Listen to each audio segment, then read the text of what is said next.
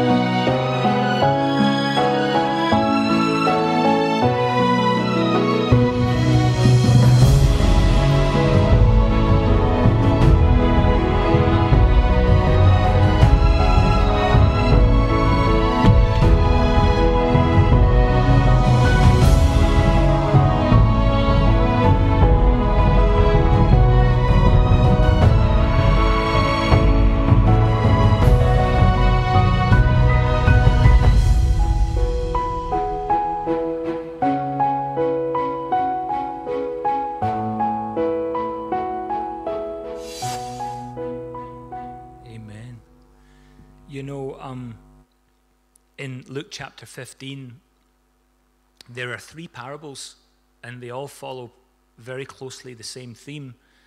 And I thought that instead of reading through the chapter, that would be a summary of the parable of the prodigal son in a, in a nutshell. So it presents the parable briefly, but there's so many elements within this parable that all communicate quite a powerful message and we're not going to be able to cover them all this morning. So we're just going to be looking at a couple of things, but particularly the heart of the Father in this parable, which is, which is really important. Um, the other two parables are the parable of the lost sheep and the parable of the lost coin. Has anyone ever read them? Parable of lost sheep and the parable of lost coin. So, you know, if you were to take a step back and say, okay, quick summary of all of these parables, parables, here it goes. Something that is um, valued, something that is loved goes missing. Then there's a very intense search for what's been lost, and then there's great relief when it's found. And everyone has a party and celebrates the end. And that would be. A, we could all go home, or we could go up and have tea and coffee. But it would, it, it, it's to our advantage to dig a little bit deeper to find out what was actually going on here. And the parable of the prodigal son differs a little bit because the, the son, some, many of us will identify with this, he kind of predetermined to get lost. You know, he kind of, you know, he, he's like, I'm, going I'm, I'm making up my own mind now. I'm, I'm going away and I'm going to go and do my own thing. But this parable is so much more than just about a young man that decides to leave home. There's much more to it than that because there's an older brother too, the older brother. And, um, you know, in, in any situation that you're in, it could be, you know, we can replace brother for sister or whatever. You, you understand that. So there's the older brother, there's the father, and then there's a couple of other players in the chapter as well. There's, there's a citizen of the country where the young man goes to and um, sounded like he was maybe a farmer because he gave the boy work. um, to feed the pigs. And then there's the servants who are back, back at the ranch, back at his, his father's home. That's where they are. And so, like, there's a few things we could look at. You could look at the younger son this morning and his kind of entitlement. He was, you know, I want my inheritance early. I want you to, the early division of your estate, Dad. Okay, here I am. I'm asking for it right now. So that he could go on a wander. That's, we, all, we all know what that term is in Scotland. They go on a wander and make merry. And the father, amazingly, you know, he could have resisted and gave the boy a million reasons why he shouldn't leave and all of this, but yet he gave his son life sustaining resources so that his son could go and do this thing. Think about this carefully because the boy was young. So, how many years would the boy have had to still live? Possibly decades. Yeah? And his father parted with as much as he had to keep his son in living a decent life. So, it must have been a lot. Must have been a lot. And the word says that he went away, the boy went away, and he had a riot of a time. He had a, he had a riot, a riot of a time. And the word says he was completely unrestrained. Uh, and listen, I, have been there. Money, money goes through your fingers faster than water. You know, in unrestrained living, you just, you know, you're just going to fulfill every desire that you've ever had, and you want to do it now. And like, I'm not waiting for anything in it. So, he, the son goes away to have a riot of the time. And whilst, you know, reading through this parable, I'm like, you know, if I'm honest with myself, I just see so much of myself in the prodigal son. Seen that in my past. And I think all of us can hook up a bit of our character with the prodigal son. So that's the, the, the younger, the younger son. And then there's the older brother. And he's, he'd, he also had an entitlement mentality, but it was rooted in pride. And he was the one, the good old saying, you've been hard done by. He was the one who thought, ah, you know, I've, I've been hard done by here. He was absolutely mad with his father. He was angry. Of course, you know the story. The son came home again, the younger son came home again. And the father killed the fatted calf and was rejoicing, but the older brother was full of rage. And um, it's another example, really, of what Francis shared with us a couple of weeks ago with the workers in the vineyard. What happens to the attitude of our hearts when someone else who we think is totally undeserving gets blessed and celebrated above us? And it's kind of the same thing. As the, the parables have got so many common threads. It's like, you know what? He doesn't deserve, he doesn't deserve all of this. And there's a shadow here in this older brother that kind of resembles that Pharisee spirit. That, you know, I'm the dutiful son. I'm the faithful son. I'm the one who's stayed here. I'm the one that's loyal. And, and, and, and you know, so and so, he goes off and has a great time, and I'm left behind. I'm faithful. I've been faithful to you. But this, this brother had no compassion. He had no compassion for, for, his, for his own brother. He had no compassion for his dad. He just was completely lacking in compassion. And, and a lot of us, I think, have been there.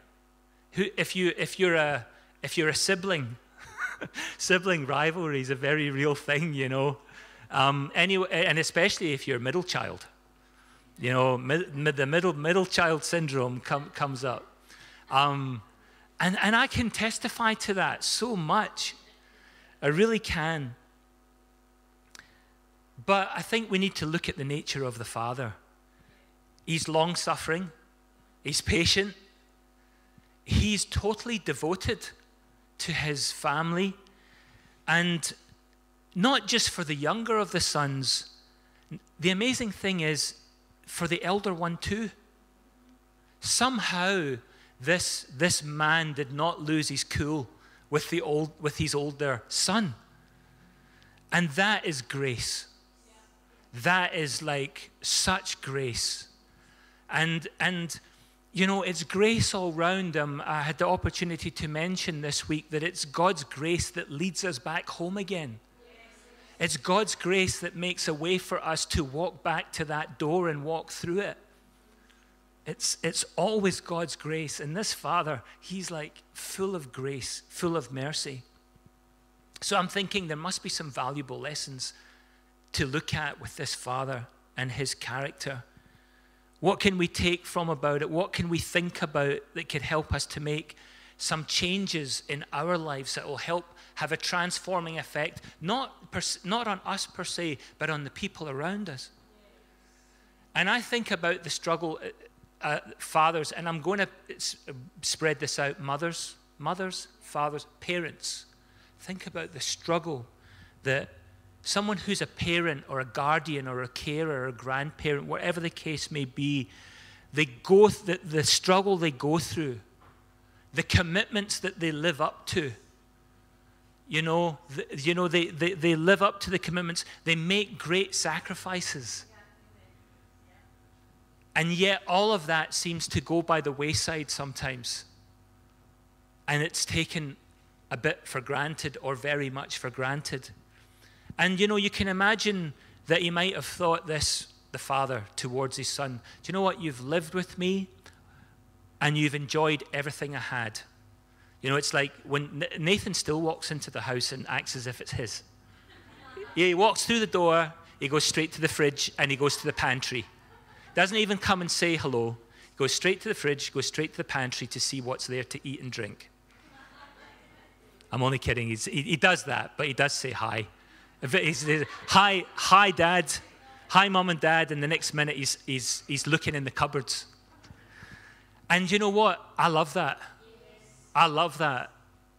You know what? He, he and, and, I think he does when I'm not there. He goes up to my wardrobe, and I'm sure he, you know, it's like, I'm sure, I'm sure I had a belt. I'm sure I had a shirt. And I, I, my heart is just so glad that, that he feels the liberty to come home and to avail himself of whatever I have. Can be costly sometimes. so, anyway, and he might have thought, you know, I was the source of all of that. Yet, somehow you felt I was indebted to you for something, that as your father, I owed you more. And here you are, you left to follow your own plans, and they took you to a distant land. Actually, the word says that he joined himself up to a citizen of another country. That's how far away he went. How many of you went further than just a few blocks away when you left home? I went to the south of England. I, I, I, mean, I like got right. I went to Oxford, then I went to to Somerset, and I'm like, yeah, I'm really far from home. This is great, uh, you know. And so you left. You go to your own to follow your own plans. You go all this way, where there's pleasure for a season, but then famine struck. You became needy. You didn't have enough. The supply that you were given dried up. Isn't it amazing sometimes that it's almost like a God's providence that the supply dries up? You know, just to say to, to turn us, to turn us back. Everything that you had from the source of your Father, which was meant for your pleasure, for your welfare, for your well being, for your good, it's gone and your means of sustaining yourself has run out. And what do you, you're forced to turn to the most basic means of survival. You know, if you've ever stood at the hole in the wall and put your card in and it says, there's nothing here, and you've still got a bus, you've got a, a 15 mile to get back to your dormitory. You know, how, do, how, you know, well, just you'll just have to walk. Or back in those days, you put your thumb out to hitch a lift. You don't see that happening these days very much. But you have to turn to the most basic mode of survival.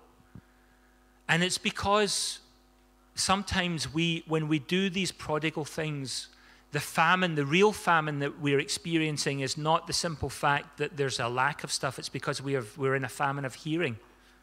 We don't listen. We haven't listened to anyone else. And then the word says that he eventually came to himself. So the deception that he was under, is like, I'm, I'm, I'm away, I'm doing this, I've got my inheritance, everything's going to be great. The deception that he was under lifted. His spiritual eyes were opened and he could see plainly I'm, I'm in a pigsty. I'm actually eating. And you know what? As a, as a young Hebrew boy, that would have been terrible. Because, you know, according to their culture, you would have nothing to do with that. And here he is living with pigs and eating what they were eating to stay alive. And unfortunately, it took a series of tragic events for you to realize that where you are is not where your father wants you to be.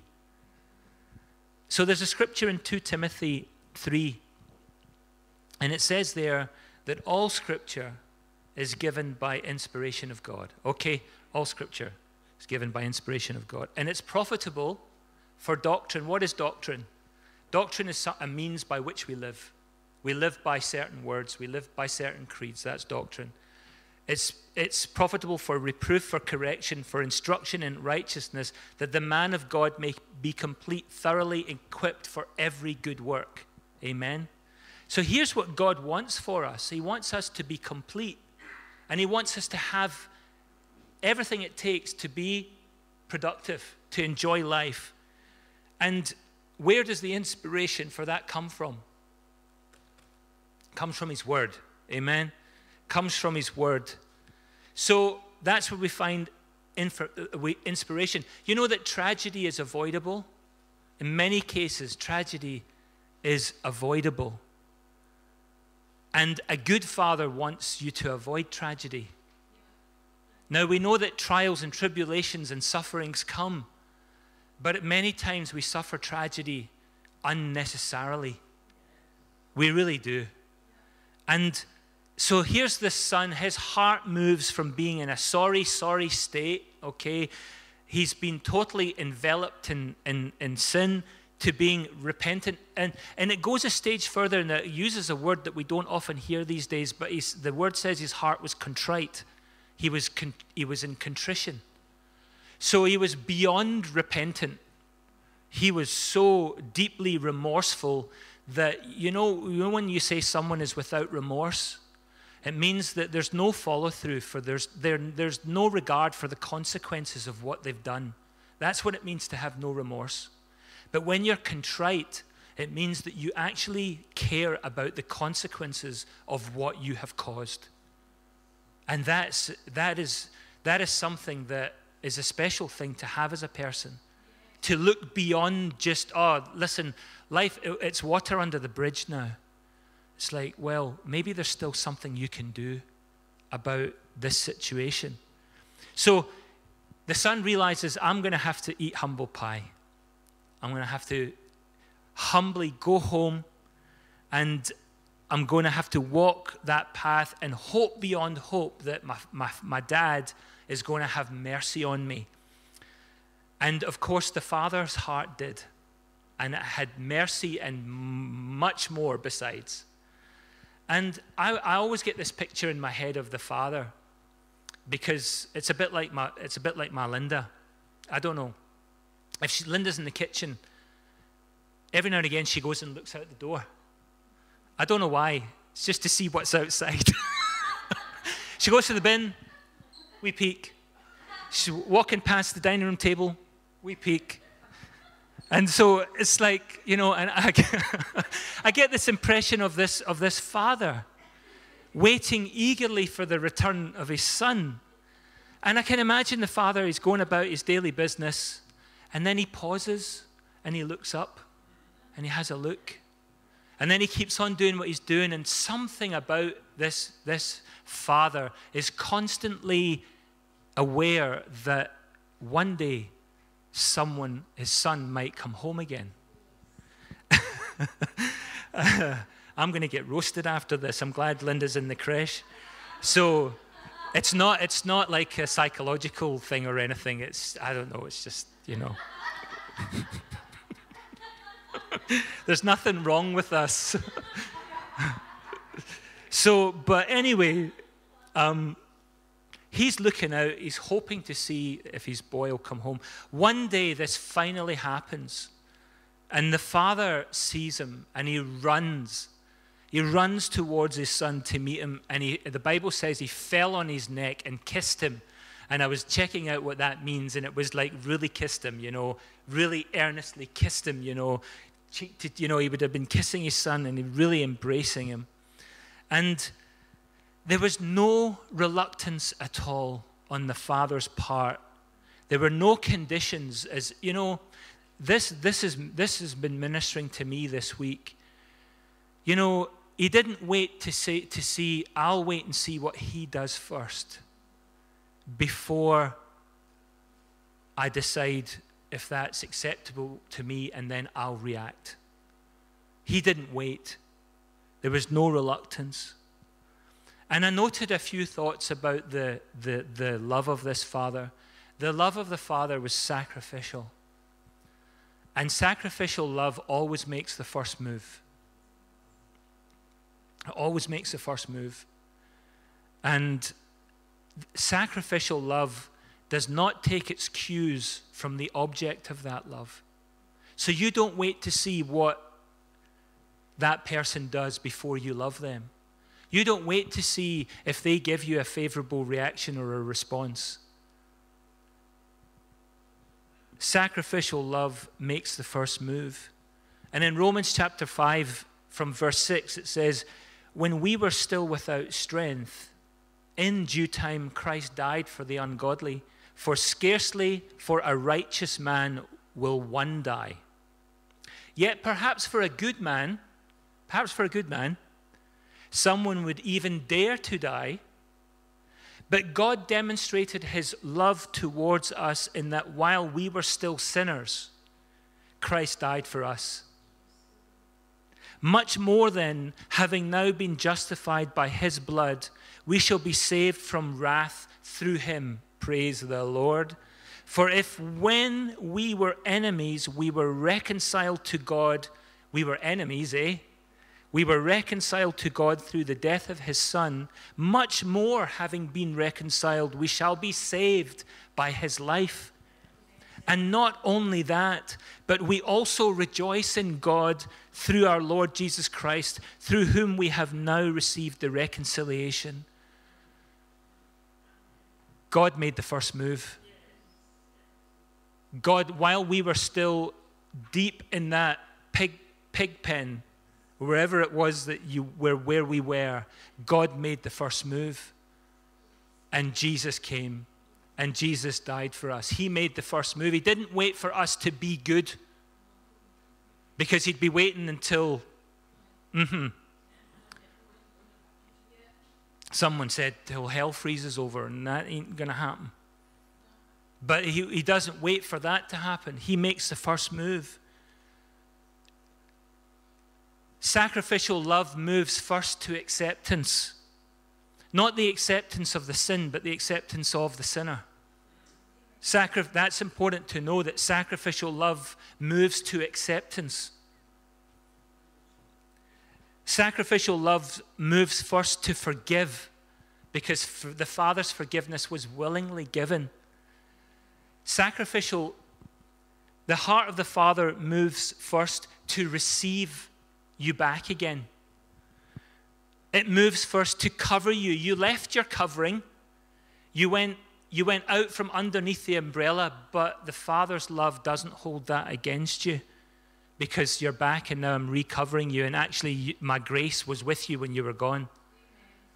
So, but you chose to walk out from the covering of your father, and now you're back here again. So the, the, the son says to the father, Here I am, dad. But you know what? I realize what I've done. Just make me a servant. That's all I'm asking. I'm just glad I'm not eating pig food anymore. So just um, I'll be fine. Just let me be a servant. I'll be with in amongst the other servants that you have. But the father restores him to complete sonship. restores him completely. So the son journeys from riches to rags, and then from rags to riches again. The son, the son's journey go, went both ways. Went to the end of his rope, and there was no knot there to hang on, fell off it, and somehow got back. And we got to understand the son, uh, you can, you can understand where the son was coming from. You know, uh, my heart's to, to, to serve again, to, to, to make up for what I've done. And we understand the importance of a serving heart. All of you are servants here today. We have a wonderful church yes. with full of great servants, full of great volunteers. We need more. We need more. And I was so, uh, I'm so blessed it, you're, all, you're all blessed when you see how you all are walking in the benefits of the serving hearts of each other. I was totally blessed by worship this morning. I thought it was beautiful.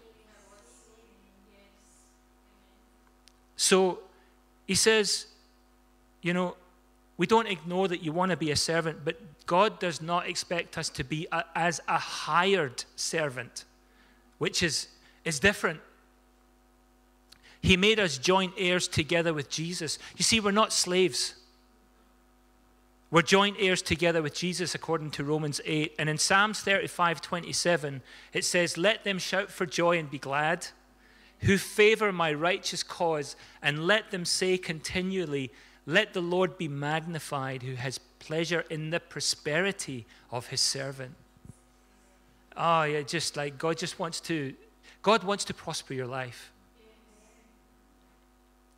So, that father's heart, we're just bringing this to a close now. It's compassionate, it remained tender, it could have turned. It rejoiced over the one who returned. And we, in the other two, the parable of the lost sheep, you know, I thought, man, is this, is this person, is this shepherd actually forsaking the security of the 99 sheep to go and get the one? I believe the shepherd made sure they were secure. Then he went and he got the one. so, you know, if, you, if, if, I'm, if I'm not here next Sunday, someone else will be here. you know, but that's the way it is. It's like you think so, he's given up so much to go and get the one, but the Father rejoiced over the one who returned. The Father's heart's willing to restore, and the Father heart, the Father's heart always remains good. It stays good. That's why I asked Pauline, I said, Will you please change the song and sing Good Father this morning? Because I wanted to bring that to you this morning that you have the Father's heart always stays good. And as and a, a, an encouragement to you all in this place, and I heard this one time. Pastor Tom was here years ago, and we had a men's meeting upstairs, and he said something, and never ever will forget it. He says, "As a man, when you go home, you carry, you take Jesus over the threshold with you into that home. You're the, you're the man. You're, you're, you're the man of God. You take Jesus with you. Wherever you go, you take Jesus over the threshold with you. Amen. And no matter what reaction you get when you walk through that door, you be good, tender, and so much, so many times, so many times I've done this. Uh, when I worked in the motor trade, I did it a lot because it was the most soul destroying. I used to, Linda, I, I don't know if we were ever close to actually like the right time out here. That was probably it. She goes, I went home in a terrible mood, and um, you know, and she had the, the grace to bear with me so for all of those years. And quite often I'd go in and I'd wait to be re- received.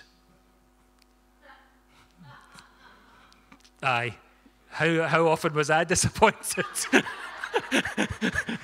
it's like, you know, it's so such, you know, that's, that's just the way I'm just fessing up right now. That's the way it was. And, uh, you know, and so, um, you know, so so many things I've, I've been turning over in my heart this week, and I've spoken to really special people about things. And I spoke to a st- complete stranger this week who was one of those who, who remembers home and he remembers how pleasant it is. he misses it, but he's, that's it. That's where it stops. And you scratch your head and say, Well, why don't you come back? Why don't you come back home? And I can't figure that one out. But the Father's heart invites us. The, Father's, the Father gives you an, an opportunity to change your mind about people that you might deem to be less worthy of, than yourself. What did the father do with the older son? He says, the, the Bible says he entreated him. He says, Come here, I need to talk to you. Your brother has been, was, he could have been dead. And he comes home. He says, I can imagine him saying, Son, don't you realize what has happened here? Don't you realize that this is a cause for celebration? James 4 says, Where do wars and fights come from among you? Do they not come from your desires for pleasure that war in your members? You lust and you do not have. You murder and you covet and you cannot obtain. You fight and you war, yet you do not have because you do not ask. We live in our Father's house and He's got all of this stuff. And we, we want to be the dutiful and the faithful and the, the, the, the, the, the servant. But God wants us to ask Him for what we need. Because you, you ask and you do not receive because you ask amiss, that you may spend it on your pleasures. And the end of this story here, I want to close with this. The older brother actually became prodigal in his heart. He was under the umbrella of his father's provision. He, he lived on his father's land, but his heart turned sour. And he actually, this, was, this is really telling, but he kind of refers to himself as a slave. And I think that by his own words, he excluded himself from his family. Not just because a slave isn't part of a family, okay? But when he was referring to his brother, he didn't refer to him as his brother. He said to his father, That son of yours. Do you see the difference? Such a subtle thing. Instead of referring to his brother as his brother, he's like, No, that one that belongs to you, the other one. Can you see how that can sneak into the kingdom of God? Can you see how that can sneak into the church? How it can sneak into your own family? And siblings turn, you know, families go through breakups and all of that. But the father appeals to him to change his mind. See the good in this. Don't alienate yourself from being my son because of the attitude of your heart. Cross back over into the, into the presence of God. Amen. Thanks for listening. Remember to visit our website www.bridge-church.com and connect with us via Facebook and Twitter.